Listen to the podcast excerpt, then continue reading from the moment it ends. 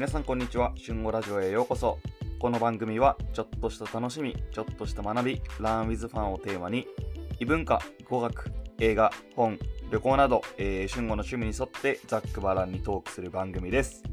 はいえーと今日はですねちょっとあの、まあ、いつも前置きとか話すんですけど今日はですね少し真面目な話をしようと思います。まあと言ってもですねまあ、いくつかしか更新してないんですけど、で、まあ別にいつもめっちゃはっちゃけてるとかそういうわけではないのですが、今日はですね、ある事件をきっかけに、ちょっと僕はすごく、こう、なんて言うんですかね、これからの、あの社会について考えるうん、まあなんかちょっと大げさなんですけど、社会について考えるようになりました。で、そのきっかけっていうのが、あのー、今違う、今年の5月25日に起こった、えっ、と、アメリカのミネアポリスで起きたとても悲しい事件ですね。あの、おそらく皆さんもご存知だと思うんですが、5月の25日に、えー、黒人男性のジョージ・フロイドさんが、えー、コンビニでですね、タバコを買おうとしたんですけども、まあ、買ったんですけど、その店の店員が、その、ジョージさんが出したお札が、えー、偽偽札だと疑って警察を呼びました。で、駆けつけた警察官のうちの1人、まあ、デレックさんがこう無抵抗のフロイドさんの、えー、首に膝をついてですね、約8分間首を圧迫し、まあ、その間も息ができないと、I can't breathe ってずっと言ってたんですけど、まあ、それでもね、あの膝を置くのやめず、えー、意識を失ったフロイドさんは病院に運ばれて、そのまま死亡してしまったと。でその後、まあ、世界中でその人種差別に反対する抗議活動が、えー、全世界で行われました。その膝をついてた警察官の方は白人で、えー、と殺されたジョージさんは黒人だったので、まあ、そういった、えー、人種差別反対運動っていうのが全世界で行われました。で、まあ、その中には、一部ちょっとこう、暴徒化してしまって、お店の窓を叩き割って、あの商品を盗んだりとか、えっ、ー、と、まあ、なんか何かに火をつけたりとか、建物に火をつけたりとか、あとまあ車をちょっとこうぶっ壊したりする人もいました。その件があったさなかですね、えっ、と、僕は一人の黒人のアメリカ人の友達から、ある相談というか、意見を求められることがありました。それはですね、その、そのアメリカ人の友達、ちょっとこれから A さんって呼びます。A さん。A さんが最近仲良くなった日本人の女性、これからその日本人の女性のことを J さんと言います。アメリカ人の黒人の女の子は A さん、日本人は J さんです。で、まあ、その J さんと LINE でチャットしてた時のことを、えー、まあ、その時のスクリーンショットを見せてもらったんですけど、ちょっとこれを抜粋して説明しようと思います。一連の流れを。えー、まずですね、アメリカ人、その、えーと、A さん。A さんは、一人の日本とアメリカのハーフの黒人女性の人種差別問題に対するなんか意見だったり考え方を問うような動画何分だったかな？結構長かったです。僕も見たんですけど数十分の動画をえっと見せました J さんに。それに対してえっと J さんはえっとまあ動画見たよねいろんなことがあって悲しい A さんは、まあ、悲しいという気持ちになってくれて嬉しいと。私たちはそのそれを悲しむべきであって、まあ、怒るべき。J さんは、教育の問題もありそうだね。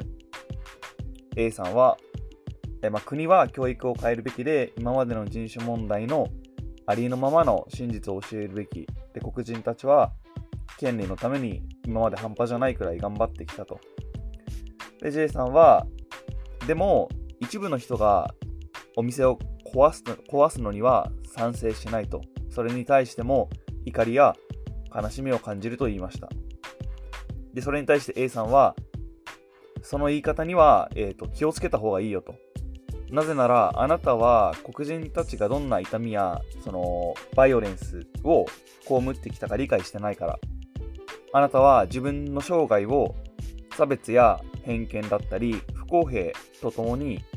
生き抜かなきゃいけないっていうことがどういうことなのか分かってない。だから、簡単に人が物を壊したりすることに賛成しないとか、怒りを感じるとかっていうのは口にちょっと気をつけた方がいいよって言いました。まあ、J さんは分かりましたと。分かったって言いました。で、A さんは、一人の男の人が殺されているのに、あなたはお店が壊されていることに対して怒ってる。その言葉が私をどんな気持ちにさせるか考えてほしい。アメリカは黒人の声を聞かない。今までたくさんの同じような事件があって、平和的に抗議をしてきたけど、それでもまだ私たちは攻撃されるんだと。J さんは、まあ、どうして？私は、えっと、あなたの味方だよって言います。A さんは、じゃあなんでお店が壊されることに反対だなんて私に言う必要があったのって言いました。J さんは、だってそれって悲しいことじゃないと。そのお店は最近コロナの後再開したばかりのお店なのに壊されて盗まれて悲しいじゃない言いました A さんはあなたは黒人の一人の男性が殺されたことより店が壊されたことに怒っているの？あなたの焦点は潔白の無実の男性が殺されたことより店だったり物にあるのね？って言いました。J さんは私はあなたを怒らせるつもりはなかった。私はただみんなが安全で平和にいてほしいと言いました。A さんはじゃあ正直に答えて。あなたは一人の人生が壊されたことよりお店が壊されたことに怒っているの ?J さんは正直わからない。私はただただそのどんな暴力やバイオレンスも見たくないだけ。白人警官が黒人を殺したこともお店が壊されることもそういうの見たくない。A さんは、えーと正直に答えてくれてありがとう。でもただのものと人生は全く一緒ではないよ。なんで人々が暴徒化するかわかる？それについて理解したい？って聞きました。J さんは、うん、あなたの意見を教えてほしい、理解したいと言いました。A さんは、これは意見ではなくて事実であって歴史なの理解しようとしてくれてありがとう。で、ここで、えっと、ちょっとまあないかにこの黒人の方たちが、えっと、歴史を振り返って不当に扱われてきたかっていうのをあの、まあ、写真とか事例を使って J さんに説明します。そして A さんは、えっと、こう言います。黒人は400年以上にわたって暴力されてきたと。ひどい殺人だったり暴力。私たちは毎日怯えながら生活している。なぜなら私たちを傷つけたい人がいるから。私たちは警察官が自分を殺すかもしれないって毎日心配してる。でもその恐怖の中に生きないように頑張ってるんだよ。私はたくさんの人種差別今まで経験してきたし、身近な人にもレイシストに殺された人もいる。まあこれが、ここまでがまあ大体の一連の2人の流れなんですけど、ここまでを A さんに見せてもらって僕は。で彼女がそうあの J さんがこういう風に言ってきたんだけど俊吾はどう思う？って彼女のその J さんの意見あなたは理解できる？って聞かれました。おそらく同じ日本人なので。で、まあ、皆さんはこれを聞いてどうですか ?J さんの、えーと、言ったことに対して、まあ、ちょっと長かったので聞き逃しちゃった人は、まあ、もう一度巻き戻したりして聞いてもらえばと思うのですが、まあ僕個人としては、その、まあ、J さんの意見も A さんの意見も理解できるというか、まあ、J さんに理解できるっていうのはどういうことかっていうと、その、J さんの言おうとしたいことだったりとか、伝えたいことが、まあ、なんとなくわかるってことです。まあ、J さんがどんな人か、まあ、僕は会ったことないのでわからないんですけども、まあ文面を見る限りは別に悪くない人、普通にいい人で、彼女はただこう A さんに寄り添いたかっただけだと思うんですね。まあ、人種差別はいけないことだし、そのそれに対して怒りだったり悲しみを感じるよねっていうのを言いたかったと思う。まあその一方で A さんの言い分ももちろん理解できるというか、まあ、正確には理解できるように、えーと、努力してるっていう方がいいのかな。その、まあ、あなたは黒人が、黒人が今までどんな辛い思いしてここまで生きてきたのか、その何人もの無実の黒人がもう勝手な理由で白人に殺されてその白人の人たちの罪はすごく軽かったりしてこの怒りが分かるのかと。平和的に今まで抗議してきたけどそれでも社会は変わらずに私たちは攻撃されるんだよ。それでもまだ平和的にやれって言うの？それはでももう我慢の限界なんだよね。それなのに、それなのにあなたはその黒人の無実の命よりも、たかが一つのお店のことを心配して、暴徒化してる人を否定してるんだよね。っていうことだと思っていて、まあ、双方、その2つの主張の意図は、まあ、なんとなくわかります。なんとなくわかります。両方とも。まただ、この件で僕が一番学んだというか、考えさせられたのは、その、知らないっていうことの罪、知らないことを放置する、知らないことをそのままにするっていう罪がすごくあるなと感じました。この A さんと J さんのやりとりで、なんで2人の間でこんな議論が交わされたかっていう理由は、まあ、おそらくいろいろあると思います。例えばこう言語の壁言語の壁によるそのちょっとした伝え方のミスだったりとかそのワードチョイスのミスだったりとかあとはその解釈の違いとか、まあ、勘違いというかすれ違いというか、ま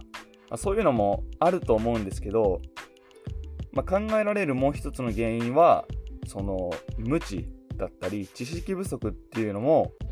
あるんじゃないかなと思いました。それは多分 JA さんの A さんに対する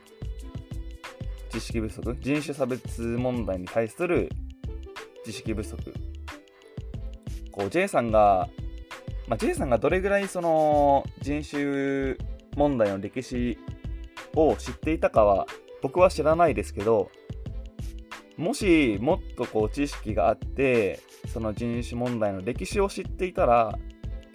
その店が壊されたことに怒ってる私はそれに賛成しないとか言う前にもしかしたらその暴徒化し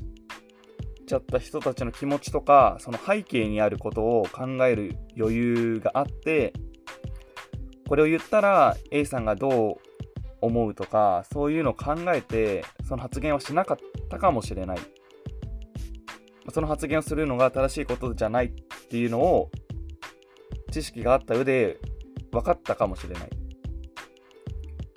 まあ、ただ、まあ、ちょっとこれね、まあ、一つすごく大事なことは、そのぼーっと化した人の中にはいろんな人がいるっていうこと。その、まあ、白人もいれば黒人もいるし、男性もいれば女性もいるし、まあ、中にはその本当に変わらない社会に対してあの怒っている人もいれば、もうただこの状況を煽ってこの状況を利用してただ店を壊したいだけのそういうバカがいるかもしれないだからもしかしたらここでここでもその J さんと A さんの間でそのまあ暴徒化してるっていう人の暴徒化してる人っていう言葉に含まれている意味だったりとか解釈っていうのが違ったかもしれない。でもその可能性もあるかなと思います。まあでもうん、まあ、無知であることの罪はすごく大きいなと。なんか無知であるっていうことはうん許されないというかダメなことだなっていうふうに感じました。まあ、A さんがこうやってあのあなたは人が殺されてるっていうのに店が壊されたことに対して怒ってるのって言ったのに対して J さんはまあねこうコロナが終わってあのちょっと落ち着いて最近再開したばかりだしかわいそうじゃないって言いました。これはさすがにもう少し違う言い方とか違う方法があったんじゃないかなと思ったんですけど、まあ、これってでもやっぱりその知識知識があるないで答え方だったりっていうのも変わったんじゃないかなって個人的には思います。まあその A さんが言ってたようにその教育も変わるべきだっていうことだったんですけど、まあ、確かにその日本の教育もなかなかその人種差別の歴史についてすごく深くまでやってない気がするし僕の記憶上、まあ、日本に比べたらあ違う違う。日本はあの、まあ、アメリカに比べたら黒人人口の割合は少ないし人口のほとんどがこう純粋な日本人でみんなこう見た目も肌の色も似てるし、まあ、ましてや自分たちは黒人ではなくて日本人であってさらに言えば、まあ、日本国内にいればもちろん日本人であることは多数派なわけで今日本人であることはっていうか、まあ、ほとんどの人が同じ肌の色でそれが多数派なわけで肌の色で差別されることは多くないしまあでもだからってそれでこうまあ外のことだから関係ないやとかって終わらせるのは良くないことなんじゃないかなってすごく感じます。アメリカでこんなことがあったんだって終わらせちゃいけなくて、まあ、確かにすごくこうデリケートな話題だし、我々日本人はこう英語も話せなかったり使えない人が多くて、さらにこういうセンシティブな話題になると、こう下手に間違えたこと言えないし、怖い、やっぱり無理ってなっちゃう気持ちもわからなくもないんですけど、まあ、それに加えてその知識がないってことも、えっ、ー、と、ね、なかなか意見が言えない原因の一つではあると思うんですけど、まあ、でも、知らないことに甘えるんではなくて、少しでも、あ、知らないなって思ったら、ちょっと自分で勉強したりとか、こう、知識を増やすようなことっていうのは、すごく大事だなと思いました。これからもしかしたら日本はなんか今超超高齢化社会って言われてるじゃないですか。まあもうそうなんですけど、今何人にしてた ?3 人、4人に1人は、えー、高齢者って言われていて、将来、こう海外からの移民とかに頼らな頼らないといけなくなるかもしれないし、ただでさえ今はもう完全に日本経済が停滞していて、これからもう衰退していこうからって言われている状態で、その外部、外からの力、海外の力を借りることは、その借りることが必要になることも十分あり得るし、いつそうなってもいいように準備していくことはすごく必要だと思う。で、こう、日本っていいなとか、日本に住みたいなって、そう思って、日本で働いてくれる優秀な外国人を増やすためにも異文化への理解だったり人種問題に対する知識や考え方とかも増やしていかなきゃいけないんじゃないかなって、えー、個人的には思います。それが多分、えっとまあ、個人個人にできるまず、なんて言うんですかね、第一歩みたいなことだと思います。で、なんかそう、ここまでなんかすんごいこうやって偉そうになんか上から目線みたいになってしまってすごく申し訳ないんですけど、僕もその、この A さんからの相談を受けるまでは全然こう知らなかったし、あの、正直に言ってそこまで自分で勉強していたわけでもなかったんですけど、この A さんから相談を受けたことで、やっぱダメだな、このままじゃダメだなと思って、自分で勉強するようになりました。それでもまだまだやっぱり全然理解は浅いし、こう、何も偉そうに言える立場では全然全くないんですけど、それでも、うん、こう知らないでいいやって思うのは、えっ、ー、と、僕としてはすごく無責任で、自分勝手で失礼で恥だ恥だと思うので、こう少しでも知りたいし、理解したいなと思って、今は勉強しています。なんかそういった友達がいるっていうのはすごくありがたいことだなと思ってます。うん、まあちょっとね、なんかすごいまとまりのない話にはなってしまったんですけど、ぜひこう、これを聞いてくださった皆さんも、えー、一緒にですね、なんかこう、まあ、人種問題もそうなんですけど、他のその国内の時事問題についてだったり、海外の問題についてだったり、っていうのをこう知らないやとか、英語わかんないからいいや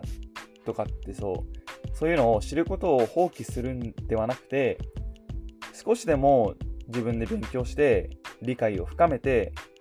自分なりの意見だったり、まあ、そういうのを言えるようにあとはこう今回のその人種問題だったらその当事者の人の気持ちが分かるようになれたら、まあ、分かるようにその努力できたらいいのかなともうすごい勝手ながら勝手ながら思ってます。これに対してまあ異論ある人たくさんいると思うんですけど僕自身はちょっと今はそう思ってます。またこれからもずっとそう思い続けるんですけど。まあ、ちょっとね、真面目な話になってしまいましたが、えっ、ー、と、今日はこの辺で、はい。まあ、ちょっといろいろ、